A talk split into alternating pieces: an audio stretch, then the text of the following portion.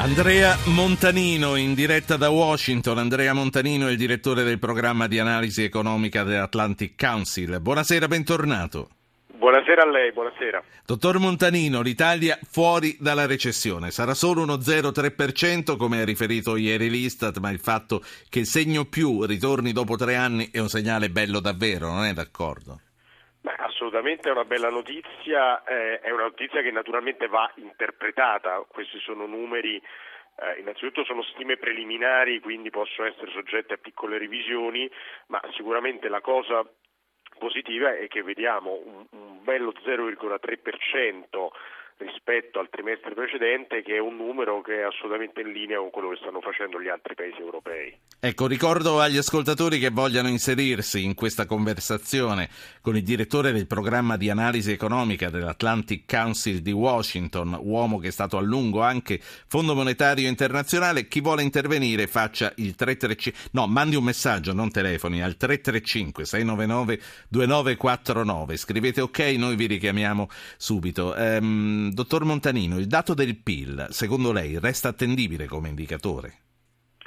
Il dato del PIL resta attendibile nel senso che i nostri numeri vengono eh, misurati con metodologie standard internazionali, quindi è, è l'unico vero indicatore che abbiamo per capire eh, come va l'economia. Naturalmente è una stima, come tutti i, i dati statistici che vengono, eh, vengono raccolti e per quello dico dobbiamo stare attenti quando siamo sugli zero virgola, insomma che ci possono essere delle variazioni, lo stesso Istat eh, dire, dichiara chiaramente che questa è una, è una stima preliminare, eh, però è un dato attendibile, è un dato che dimostra che l'Italia, come il resto dell'Europa, sta in, così, incamminandosi verso un sentiero più virtuoso rispetto a quello che abbiamo visto negli anni passati.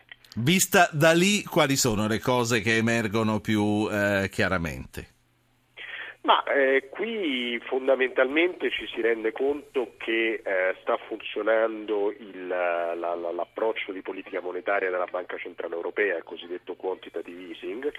Eh, questo sta generando ehm, un vantaggio competitivo sull'euro perché svaluta l'euro e quindi favorisce eh, le aziende europee in particolare le aziende italiane eh, che esportano ehm, tiene bassi i tassi di interesse quindi può facilitare eh, gli investimenti e tra l'altro tenendo bassi i tassi di interesse li tiene bassi anche per eh, diciamo, il debito sovrano che in Europa è una questione molto importante, il debito pubblico e quindi la possibilità che gli europei possano eh, emettere titoli del debito pubblico a tassi bassi è sì. un fatto alla fine positivo perché rende l'Europa un pochino più stabile. Senta, lei avrà saputo delle preoccupazioni di Vegas, Consob, secondo il quale l'immissione tanto massiccia di liquidità da parte della BCE rischia davvero eh, di provocare una, una grossa bolla finanziaria. Lei condivide questa preoccupazione e soprattutto ci sono segnali che questo denaro venga seriamente dato alle famiglie e soprattutto alle imprese che dovranno dare lavoro alle famiglie?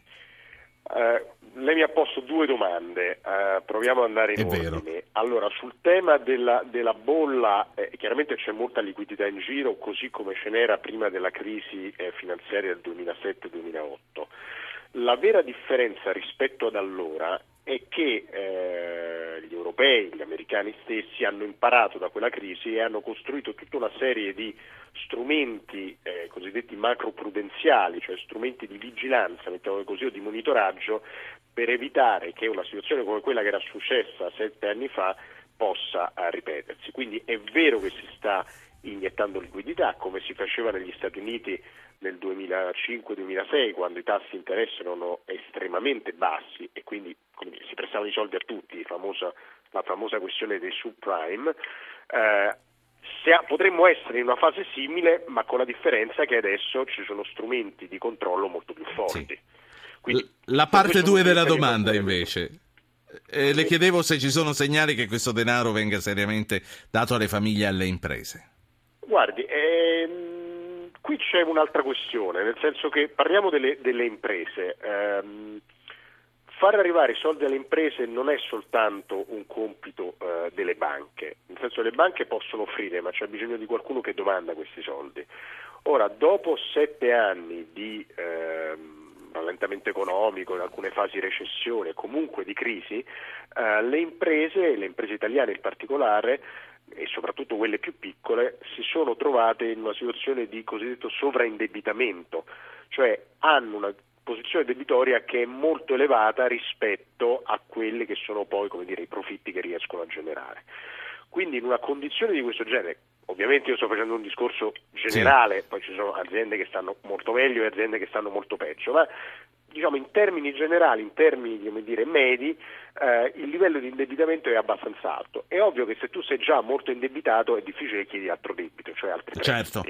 Se, ho due ascoltatori da mettere in linea. Eh, sono Antonio da Siena e Luca da Caltanissetta. Antonio, buonasera. Il numero lo dico a tutti, è 335 699 2949, solo sms. Antonio. Sì, buonasera, complimenti come sempre. Lei sta parlando in viva voce però, questo mi deve dire. Sì allora, eh, faccio parlare Luca, lei nel frattempo prende il telefono vicino. Luca, buonasera. Eh, buonasera a tutti e complimenti per la trasmissione. Grazie. Eh, volevo, mh, oggi ho letto una notizia riguardo a questo aumento dello 0,3% dell'Istat eh, che in base ai parametri di valutazione, eh, se nel 2014 ci fossero stati fatti gli stessi parametri di valutazione, e alla fine poi sarebbe stato, diciamo, non, non, ci sarebbe questo reale incremento dello 0,3%. Volevo un chiarimento dal suo ospite. Chiara, chiarissima la domanda, non ci avevo pensato. Antonio, come, come siamo messi col viva voce adesso? Non so se sono riuscito a, a togliere il mm, Io credo di no, probabilmente non l'ha tolto proprio, ma dica. Eh, niente, non sono riuscito. Sì, chissà perché. Dica, dai, Antonio. Da, forza, sì, sì, parli. Ah, ecco, perfetto. Niente, la mia era una considerazione eh, più in generale, nel senso che il dato è positivo, ma rispetto agli altri paesi europei è molto più basso. Allora qual è il problema in Italia? Che è una costante, ci sono delle resistenze, è un esempio pratico molto semplice questo dei sindacati, ma non per parlare male dei sindacati e per eliminarli, ma abbiamo delle resistenze alle riforme. Per cui tutto quello che viene fatto in Italia ma sì. molto più a rilento. Va bene. quindi anche i risultati sono molto più lenti. Va bene. Abbiamo capicchiato, grazie Antonio. Allora, due cose e la saluto, eh, dottor Montanino. 0,3%, dice Luca, se fosse stato calcolato con i parametri dell'anno scorso non sarebbe arrivata questa cifra positiva, è vero questo? L'osservazione che fa eh, l'ascoltatore è legata al fatto che c'è stata una revisione della stima del PIL nel primo trimestre del 2014. Quindi ci sono state delle piccole variazioni eh, rispetto a quello che era stato adesso, questa è una cosa un po' tecnica, però sono cose che avvengono, cioè variazioni dei numeri che avvengono e quindi vengono poi riviste queste stime, quindi que- questo non lo direi. E l'osservazione però è che se noi guardiamo l'andamento del nostro PIL rispetto a un anno fa siamo ancora allo stesso livello, cioè la variazione del 0,3% positiva è rispetto a tre mesi fa, ma se ci guardiamo rispetto a un anno fa siamo ancora a zero ed è qui, e mi sì. collego alla seconda osservazione, che il nostro dato non è in linea con gli altri europei, è in linea per quanto riguarda i tre mesi passati, ma non è in linea rispetto all'anno passato dove siamo ancora tra i paesi che crescono meno. Ecco, eh, l'ultima cosa, agganciandomi anche alla considerazione della resistenza alle riforme manifestata da Antonio, lei come interpreta l'aver ottenuto la clausola di flessibilità? Eh, Bruxelles ci crede alle nostre riforme a differenza di Antonio?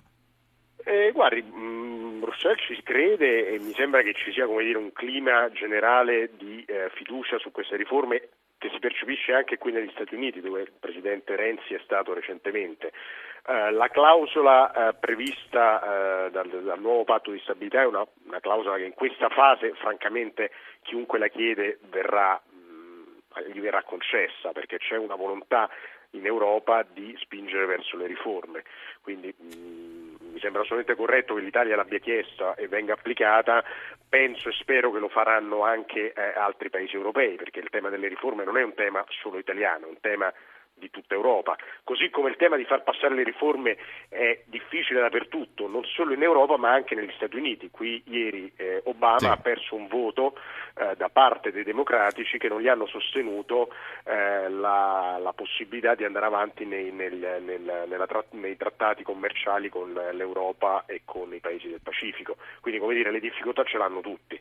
Ecco, è del trattato mi ha fatto venire in mente che la dobbiamo mettere in agenda per le prossime serate, una bella discussione, soprattutto di chiarimento per i nostri ascoltatori su che cosa eh, significa che appunto siamo sul trattato di partenariato commerciale economico. Grazie, grazie a Andrea Montanino che è ehm, direttore del programma di analisi economica dell'Atlantic Council. Grazie, eh, dottor Montanino.